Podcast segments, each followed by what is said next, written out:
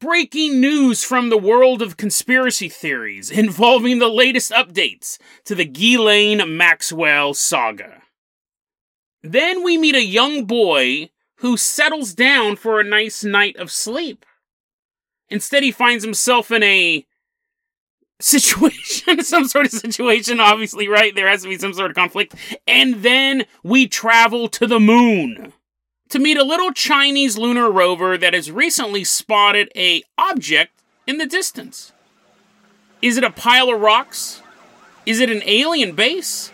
Or is it proof that Jesus Christ never existed? Today on Dead Rabbit Radio.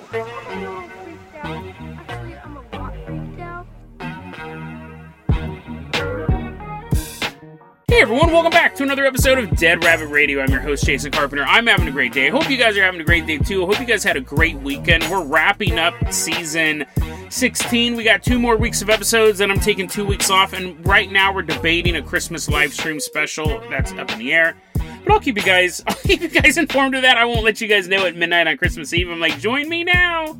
But someone who can join me right now, coming into Dead Rabbit Command right now, everyone on your feet, give it up for our newest Patreon supporter, Burb. Everyone give a big round of applause to Burb walking on in. Looks like a bird. Favorite movie is The Burbs. If you guys can't support the Patreon, that's fine too. Just help spread the word about the show. Really, really helps out a lot. Now, Burb, I'm going to go ahead and toss you the keys to the Jason Jalopy. We're leaving behind Dead Rabbit Command. Let's start our journey by headed out to London. Burb is driving us on out there, and it's nice and sunny in London. There's there's like birds flying through the sky and trees are there. And the reason we're out there for the wildlife, this isn't a nature podcast, but we're we're like get out of our way, trees, get out of our way, birds. We're headed straight towards the HMP Belmarsh, which is a prison. What does that stand for? Her Majesty's prison? Because I know she's on a bunch of boats too, right? But anyway, so the reason why we're here they're holding a trial right now, and we're like, get out of our, get out of our way, bailiffs, get out of our way, guards. We want front seat. We're sitting on the judge's lap. We're like, these are the best seats ever. Getting popcorn everywhere. The reason why we're here was so Julian Assange. Julian Assange is I'm going to try to boil the entire saga down. I spend more time telling those jokes than I'm going to do give you the backlog to Julian Assange's story. Julian Assange started the website, the group WikiLeaks, which is dedicated to transparency in government. And so, because of that, a lot of people steal documents and give them to him because they see something going wrong in an organization, they want to expose it. He's made a lot of enemies. he made a ton of very powerful enemies over the years, obviously, right? Someone stealing your documents, you're like, oh no, the Kellogg's account, we need that. Actually, it's not even stuff like that. It's not even like just basic business mergers. It's like videos. There was a very famous video going around the internet for a long time, it's still out there, of the Apache helicopter opening fire on a crowd in Iraq. It was just like 30, 40 people milling about and just opened fire on him. So and then and then it targeted some journalists and killed them as well. So it was a massacre. It was a massacre. So video like that was super embarrassing for the United States. Back in 2012, when the US authorities were looking for him, he ran into the Ecuadorian embassy in London and asked for asylum. And for the next seven years, he was like posting TikToks and stuff like that, being like he's doing dances, he's doing dances. He was he would do media updates. He'd do media update. I'm still here, guys, and we're still fighting for transparency. What happened behind the scenes? I think we covered this on a really early episode of Dead Rabbit Radio. If we didn't, that was my mistake because I thought it was hilarious. What happened about a year or two ago was that the Ecuadorian embassy kicked out Julian Assange. They're like, "We're done. You've been here for seven years," and people were like, "Whoa! Like, is it because the who was in charge that time? I think was it because Trump was leaning on Ecuador. multiple presidents have tried coming after this guy: Bush, Obama, Trump, and I'm assuming Biden. I guess so because they just won an extradition. He's he's being moved back to the United States, but he was in the Ecuadorian embassy for seven years, and reports came out that his room was super messy, and he was just kind of annoying the staff because you're trying to run an embassy and there's a there's a man living there, a very very high profile man living in like your former office. So now you're in the closet and you're like, ah. Apparently he was skateboarding down the halls. Like super. I mean, there has to be security footage of this. I don't know why they have not released this as a found footage movie at this time. So Ecuadorian, they did kick him out. They said it just was untenable, and he goes, "No, no, it's because of my politics." And they're probably rolling their eyes as they're like calling in all these maids to clean up his bedroom. They're like, "You're disgusting, dude!" And you look at all these skateboard marks everywhere. How'd you get them on the ceiling? I was grinding. So after that, he didn't want to go to America, so he went to a prison in London, and he's been there for the past couple years, past two years. Well, the re- all of that stuff is the United States wants this dude for leaking those documents, and they they want him so bad. They've been fighting this for the people who stole the documents for him have already done their time and been pardoned, and he's still looking at some super serious charges. The reason why we're talking about this is obviously he does have tons of secrets, and there's always been talk of him having a dead man switch, which is what it sounds like. It's a data dump that is sitting with a little timer on it. And every, say, once a week or once a day, depending on how paranoid you are, if you don't enter an access key or do some sort of movement, whether it be a phone call or whatever on the computer, or telegraph or carrier pigeon, the the dead man switch activates and all that information gets leaked. It basically is to guarantee that you stay alive.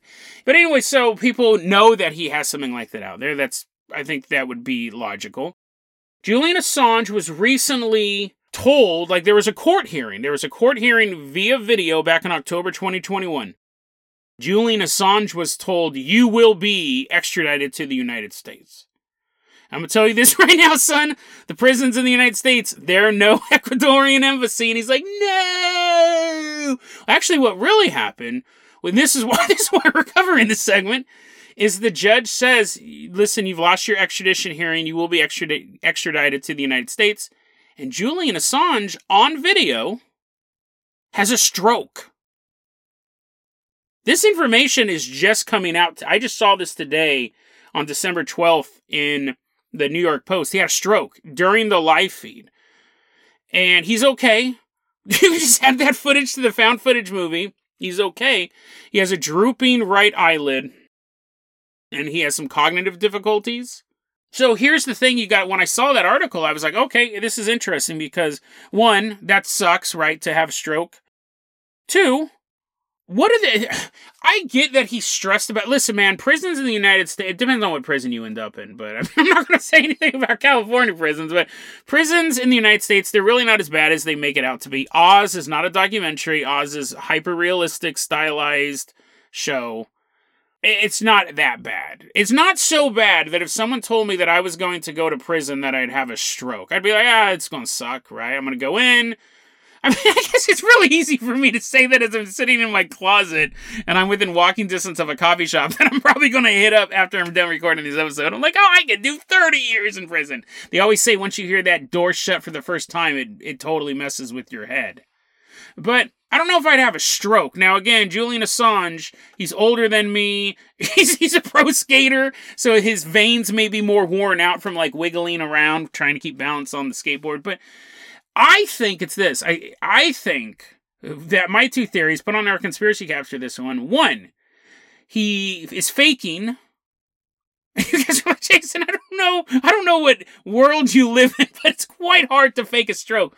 Maybe Maybe a little bit of scotch tape, a little bit of scotch tape to make it look like his eyelids droop. But I think because it's it, he can just no matter no matter what now he goes, oh, I have cognitive difficulties. I can't answer your questions. I I don't know what's going on. I don't know what's going on. I don't think he's now like a drooling idiot. He is still walking around. He's in good health, so that might be kind of hard to, sell. But my theory is this: I'm thinking one, he's faking it so he can kind of say, oh, I don't remember what I did all those years. As the Ecuadorians are trying to get money for all the skateboarding injuries he caused, he's like, What? I don't remember. I can't even move a skateboard. Look at my eye. My theory is this this was a warning to the people who want him. Like, whether or not he physically had a stroke, the, the thing was, is that he, it could have been a physical stroke, but that was a warning saying, listen, guys, you don't understand. When I die, all these documents are going to get released and you're going to put me in some like hardcore federal prison?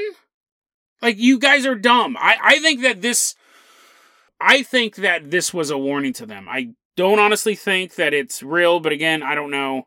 I haven't seen Julian Assange lately. The last couple times we saw him, we thought it was a hologram. They're like the videos are always weird with him.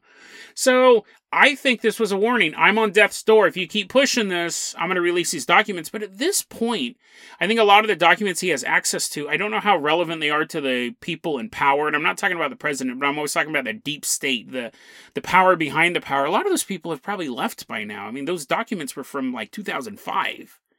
So the new group of people will be like, I don't care if those documents get released. I just don't like leakers. I just don't like spies. So who cares if there's a data drop? It'll embarrass the past two administrations that were past it. So I, I think that the dead man switch has been compromised. I think that this was a warning to the people he has information on that I could die at any moment, and I don't think a lot of them care. And he will get extradited to the United States, which is interesting. He should have stopped pulling those 720 ollies in the Ecuadorian embassy. They would have kept him there for much longer.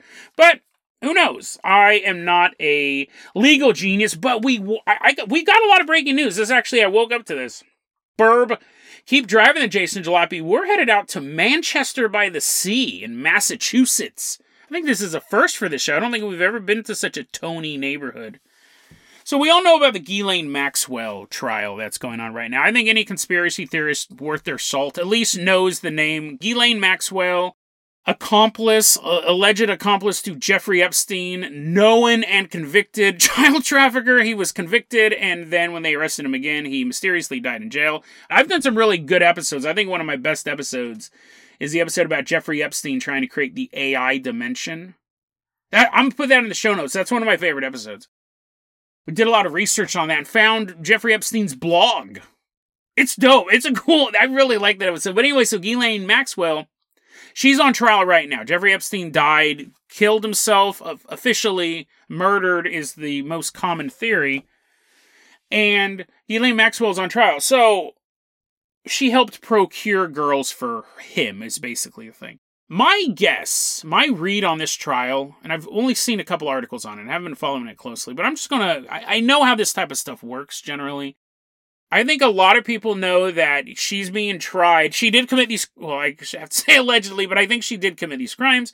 But she's also being tried because Jeffrey Epstein died. They needed somebody. They needed somebody. So I think it's a trial of embarrassment. But there's new breaking news. I do think she should be tried, but I think it, she's so powerful. I think in another alternate universe where Jeffrey Epstein was still alive, she walked because they could have arrested her at the same time. She was free until about a year after he died, and then they filed charges against her. Anyways, new breaking news on the Ghislaine Maxwell saga. Her husband, her husband, Scott Borgerson. Breaking news in this case. Guys, get ready for this. The reason why we're at Manchester by the Sea is we're about to meet Scott Borgerson's new girlfriend. His new girlfriend, Chris McGinn, who's described by the New York Post as a local writer. This is an actual quote, by the way. this actual quote, by the way, is a local writer, mother of two high school children, and yoga enthusiast who has an ass that could crack open a walnut, according to one local admirer. I, I immediately spent 10 minutes trying to see if I could find a photo of this woman. She's a very attractive woman very attractive woman. But I need to see that's a supernatural claim. Right? This is a paranormal show. I can cover this. And it's conspiracy because Ghislaine Maxwell's in prison. How is that? I get that it's a turn of phrase. I get that she probably she can't do that, right? Because if she can do that, that's the found footage movie I want to watch. Crack open a walnut with your butt cheeks you, we have New York Post. You, if you're going to make a claim like that in the third or fourth paragraph of your article, that is an actual quote. You gotta have a photo of her in yoga pants. Instead, they have some TMZ style photos of her carrying coffee to her car. Uh, none of them of her dropping dropping a bunch of walnuts, and she's like, "Oh no!" And then we see her like squatting to pick one up, and she's looking straight at the camera. New York Post, you have failed at your journalistic duty. You cannot make a claim like that. There's a lot of lovely photos of this woman wearing sweaters and standing at galas, but there are none. There are no photos that exist. This is lost media now. There are no photos of Chris McGinn. I'm not asking. There's some guy in Manchester by the Sea right now getting his cameras together. He's like, Jason wants a creep shot. I'll give him a creep shot. I'm not saying go out and stalk this woman. I'm not saying that by any measure at all. I do find it odd that the New York Post is randomly asking people in Manchester by the Sea if they know Chris McGinn. And one of the people says she has an ass that could crack a walnut. like, I mean, if, if one random person thinks that, out of a sample, then you know there's hundreds of people in town, maybe thousands, who think the same thing. So come on, New York Post, do your job. And Chris McGinn, you know, if this thing with Scott doesn't work out and you're looking to move to Oregon, you know where I'm at. You can always hit me up. You can just hang out in my P.O. box or something like that, or email me. Probably easier. We can arrange a date.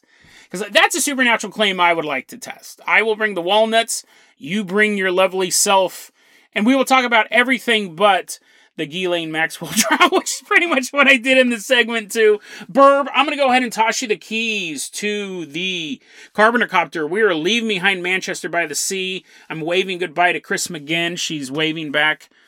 And I pull a bunch of walnuts out of both my pockets. I'm like, it was a fun date. Fly us up and away out of Manchester by the sea. We're headed all the way out to a family cottage. It's summertime, and there's this little family cottage out in nature, trees rustling through the wind. An owl in one of those trees flies away. That was the sound of the wings. And inside the cottage, there's an 11 year old boy. We're going to call him Doug. We're going to call him Doug. And Doug is this 11 year old boy. He's just wearing his PJs and his little underwear, and he's rolling around in bed. And he's like, Oh, this sucks. I'm trying to get some sleep, but I just can't get comfortable in this bed. We all know that feeling. We all know that feeling. And then at one point, he wakes up and he realizes, uh, this, this bed is a little more than just uncomfortable. I'm pretty sure it's transmuted into another substance. And he wakes up and he realizes very quickly, all these things kind of pop in his head. He's outside. He's naked and he's laying on a giant flat slab of rock the night wind whipping around his body. Some pervert owl returns to his ranch. Ooh, ooh. He's frozen in fear. He can't even move. He can't even move. And he goes to scream. His mouth opens wide, but no sound comes out. Nothing comes out. he looks into the distance and sees the cottage maybe a hundred feet away. And for the first moment in this bizarre attack of images and feelings, there's a little bit of safety. He closes his eyes, he looks back up at the cottage, and now he's able to move. And Doug jumps up. He can't he, he's shocked by this whole chain of events.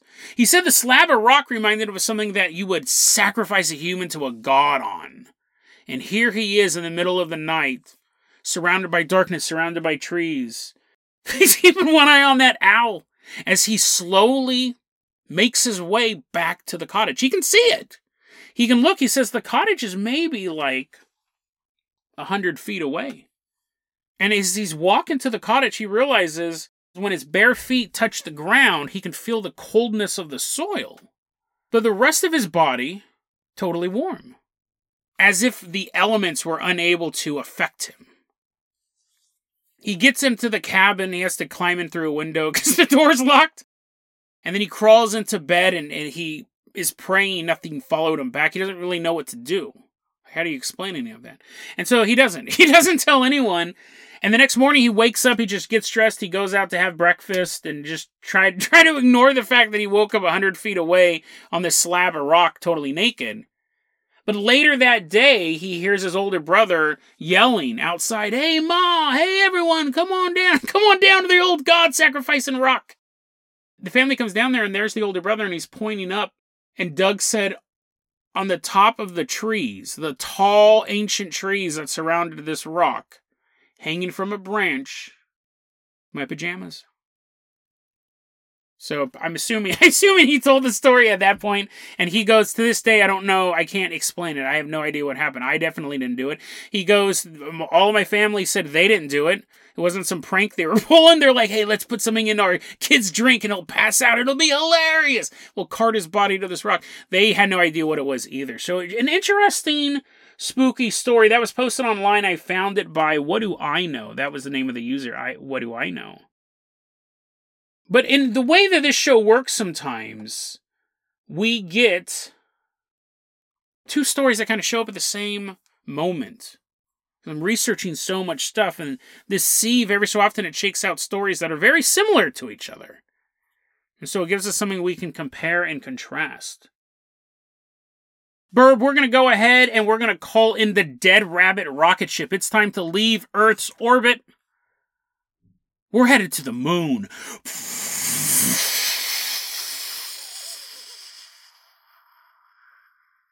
I recently got this story sent to me by Cabot Cove Balloon Friends, longtime supporter of the show. Does a lot of art for us as well. Really, really, really appreciate all that stuff. The reason why we're on the moon is right now there's a little rover on the moon from China. It's like a little remote control thing, little remote control RC car on the moon. The Chinese lunar rover is called the Yutu-2, or its nickname is the Jade Rabbit. And this little, little Jade Rabbit lunar rover is driving around, and it shows in the distance. The photos will be in the show notes, so they're, they're pretty popular. You guys have probably heard about this before, but there's a little structure in the distance. You're like, no, Jason, I haven't heard any of this stuff. There's a building on the moon? Why are you so blase about stuff? I don't know either. I don't know either sometimes. I'm going on and on about a woman whose ass could crack a walnut, and I was like, oh, there's a building on the moon. Anyways, next story. this lunar rover, Jade Rabbit, has picked up this rectangle on the horizon of the moon. And this is so interesting. In Cabot Cove, thank you for sending this over. I find this so fascinating because it looks like a ma- imagine imagine how tall a building would have to be if you saw it on the horizon of the planet Earth. Or even just as far as your vision could see, you would see a, a tall rectangular building. You'd be like, dude, if that if that is visible in any way, shape, or form from where I'm standing, it must be massive. And so these photos have gone up and people have started talking. What is this? Is it a building? Is it an alien base? Is it a rock structure? Who knows? Now, obviously, scientists are saying rock structure, conspiracy theorists, alien people are saying base, and everyone else is kind of taking a wait or see, or what are you talking about? I have no idea what you're talking about. And I'm reading, and I was like, oh, this is fascinating. Like, let's see them do this. And then at the bottom of the article, after you're reading it, it says, it's going to take the lunar rover two to three months to get there. I was like, that okay. How could it? How could something natural be that big and never have been discovered? Because the Chinese are interested in this. When they saw it, they turn. They had they go stop. We're turning the rover and we're going to start going to find out what this is. This isn't something like a a mark on Mars where some people say it's an alien microphone and other people say no, that's just a rock. The Chinese are like, we're actually going there. We don't think it's a trick of the light. It's going to take them two to three months to get there. And I was like, wow, like this thing has to be huge. Like, how are they even letting this information out? This is proof that there's life on the moon. And then after that, it says it takes two to three months to get there. And then it says the object is only 262 feet away. You think that should be in the very? I mean, I get it. The New York Post is where I read a lot of my articles, and they do get sensational. And I get it. Like, if that's in the beginning, then you obviously know it's not that big. It still could be a tiny lot, right? Could be Yoda's. We don't know. We won't know until we get there. I think it's awesome that the Chinese government is actually checking it out because NASA has a history of like there's like this ship flying is landing to Mars and a bunch of people are getting off and they're like, "Oops, our rover broke. Sorry guys, no more footage." They do not check out stuff. The reason why it's going to take three months is because this isn't like an RC car. And if it was like an RC car, which I think we've all played with at one point in our life, within five minutes of anyone playing with an RC car, it's on its back. Right? Unless you're really good at it you're always making hit walls. And that would happen up here. So they have to like, it, it goes, it can go up to 0.112 miles per hour. this rover, but they never go it that fast. It has to drive a bit, take a picture, they run a 3D model, and then they go, okay, turn two centimeters, and, go, eh, and, and it can't drive at night. And night, you're like, oh, that's not bad. It's only 12 hours. No, night on the moon is 14 Earth days. So for 14 Earth days, it just can't move at all. It's too cold. So fascinating science stuff. And the question is, is what is that an artificial thing? Let's take another look at a story very similar to Doug's story. Very similar to Doug's story. And I messaged Doug and I go, hey, here's this story. And maybe this happened to you. Maybe maybe it wasn't just you waking up in the middle of the night naked. Yeah, what happened to that kid? Was that ghosts? Is it paranormal? It's weird. But anyways, on July 3rd, 1951, in Ukiah, which is in California, there's a Catholic school camp. It's 3 a.m. at this Catholic school camp, and there's a young kid sleeping. We're just going to call him Martin. He's sleeping in his bed. He's not having the best night's sleep. He didn't have the best day, actually. He's You think you're going to go Catholic school camp to, like, read Bibles and stuff like that, but he cut his foot somehow. I don't know how that happened. The, the teachers are like, now we're going to reenact the crucifixion, he volunteers. He's like, ah. So, anyways, he has a cut on his foot, and he's sleeping in bed, and he notices, like, his eyes are closed He's being roused out of sleep. He sees a blue green glow. Like, you know, even though his eyelids are closed, it's such a powerful light, he can see it through his closed eyes. And he opens them. He's laying on a cement slab. No joke, these stories are not related in any way. He's laying on a cement slab. Like, you know, this one's a little less evocative, a little less Cthulhian but you know how you have picnic tables and then you have the concrete slabs where like the barbecue pits are set up? He was on one of those. He wasn't on a sacrificial rock. He was laying on one of those and he looks up and he says, I don't know, maybe 70, 80 feet above me, I see this large disc. And underneath it, it's emitting a bluish green glow. And then shoots up into the night sky. He said the UFO was about a city block wide. Like this is a massive mothership type object. But now what does he do, right? It's spooky, but he's all alone in the middle of this wilderness. He gets up and he's quite a distance from the cabins, but you know, still in the campground. He's at the picnic spot. So he walks back to the cabin. I mean, any distance is too far if you have a cut on your foot. He hobbles back to the cabin and he makes a ton of noise. He's totally freaked out by it. It's not like the first kid who sneaks in through the window, Doug. He's like, hey, everyone, everyone, I got a crazy story. UFO just abducted me. And the camp counselors don't believe him. And the kids are like, oh, yeah, that's pretty cool. And they're like po- poking his foot for evidence. They're like, maybe they put something in here. Maybe it's an implant. No, you numbskull. Anyways, so he just get his counselors like, just go back to your room. Go back to your room. You got twigs and stuff in your cut up foot. Don't sue. And he didn't get abducted by a UFO. Soon after these events, his memory returns. He actually does remember that this wasn't just him in bed and then him waking up, that there was something that happened in between. Martin is greeted by a female entity, as it's described is short humanoid with a large head and huge, shiny, cat like eyes. They're pitch black, jet black eyes, set over dull white skin. By that description, it's a little more human than a gray alien. That almost sounds like a hybrid, I would say. It has some of the features of a gray alien, but it has enough human qualities that I would specify this as a hybrid. And we do the typical thing where they speak via telepathy. And this alien gives her name as Nain.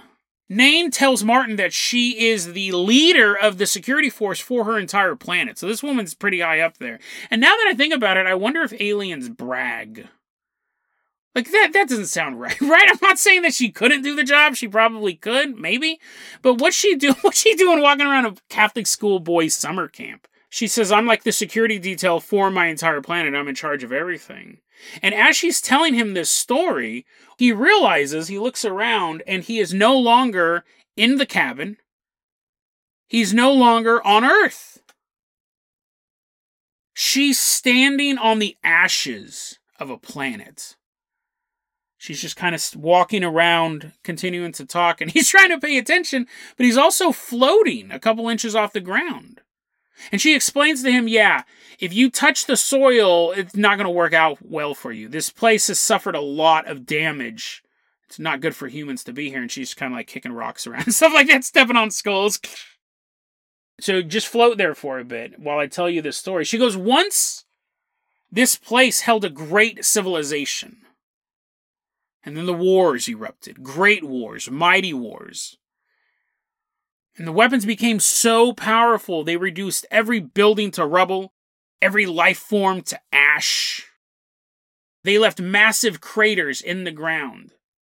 Some of them are so big you can see them from Earth. Martin goes, huh? What? What? And then he was paying attention. He was thinking of that girl who could crack walnuts with her ass. The camera pulls back, and we're on the moon, bro. We're on the moon. Uh, twist ending. And so it's not the ending though. don't don't shut it off yet. She goes on to say that in her galactic corner, this isn't her planet, but where she comes from, the moon is known as the place of ashes because this great war to completely demolish the entire planet, moon, whatever you want to call it, right?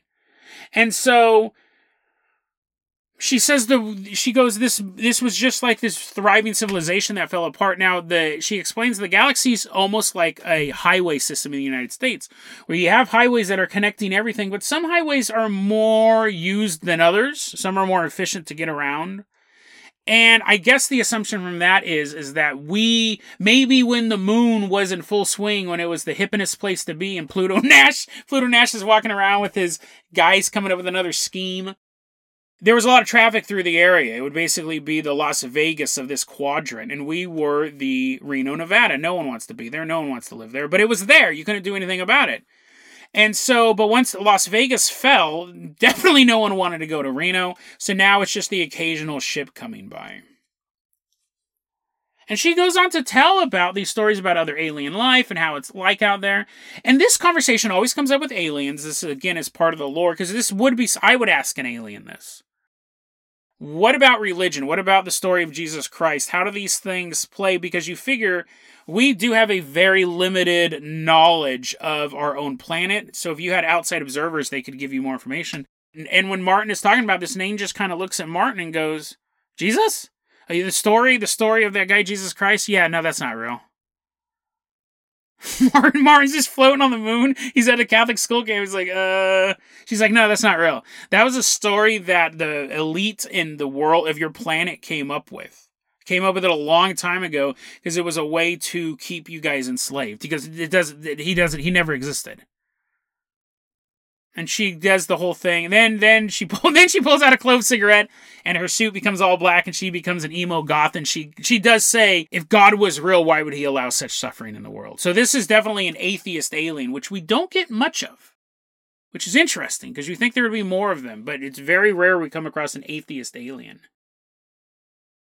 Before she returns Martin to Earth, she tells him she's still smoking the clove cigarette.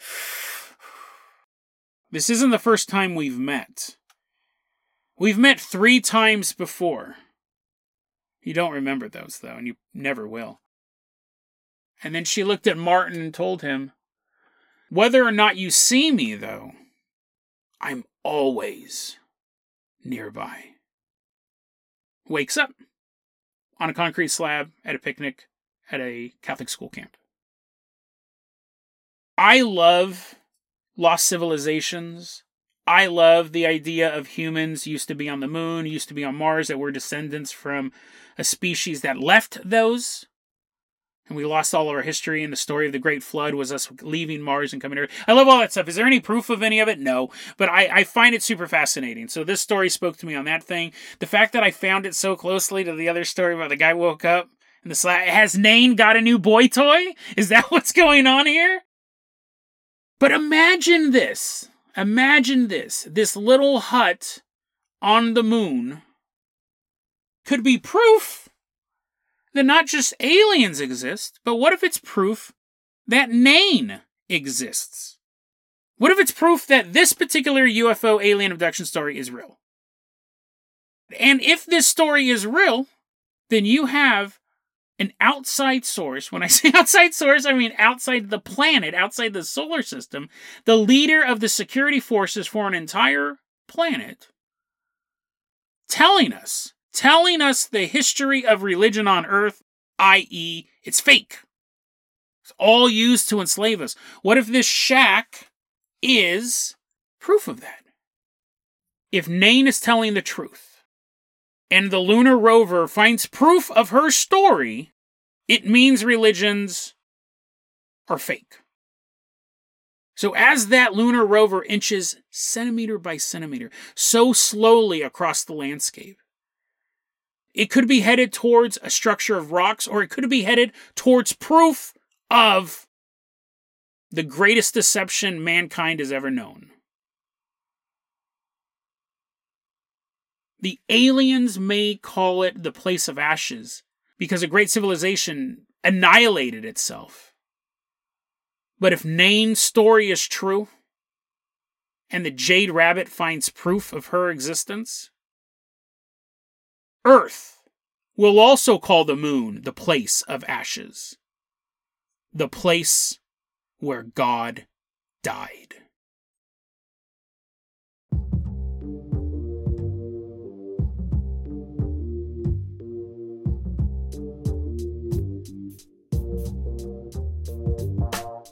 Deadrabbitradio at gmail.com is going to be your email address. You can also hit us up at facebook.com slash deadrabbitradio. TikTok is at deadrabbitradio.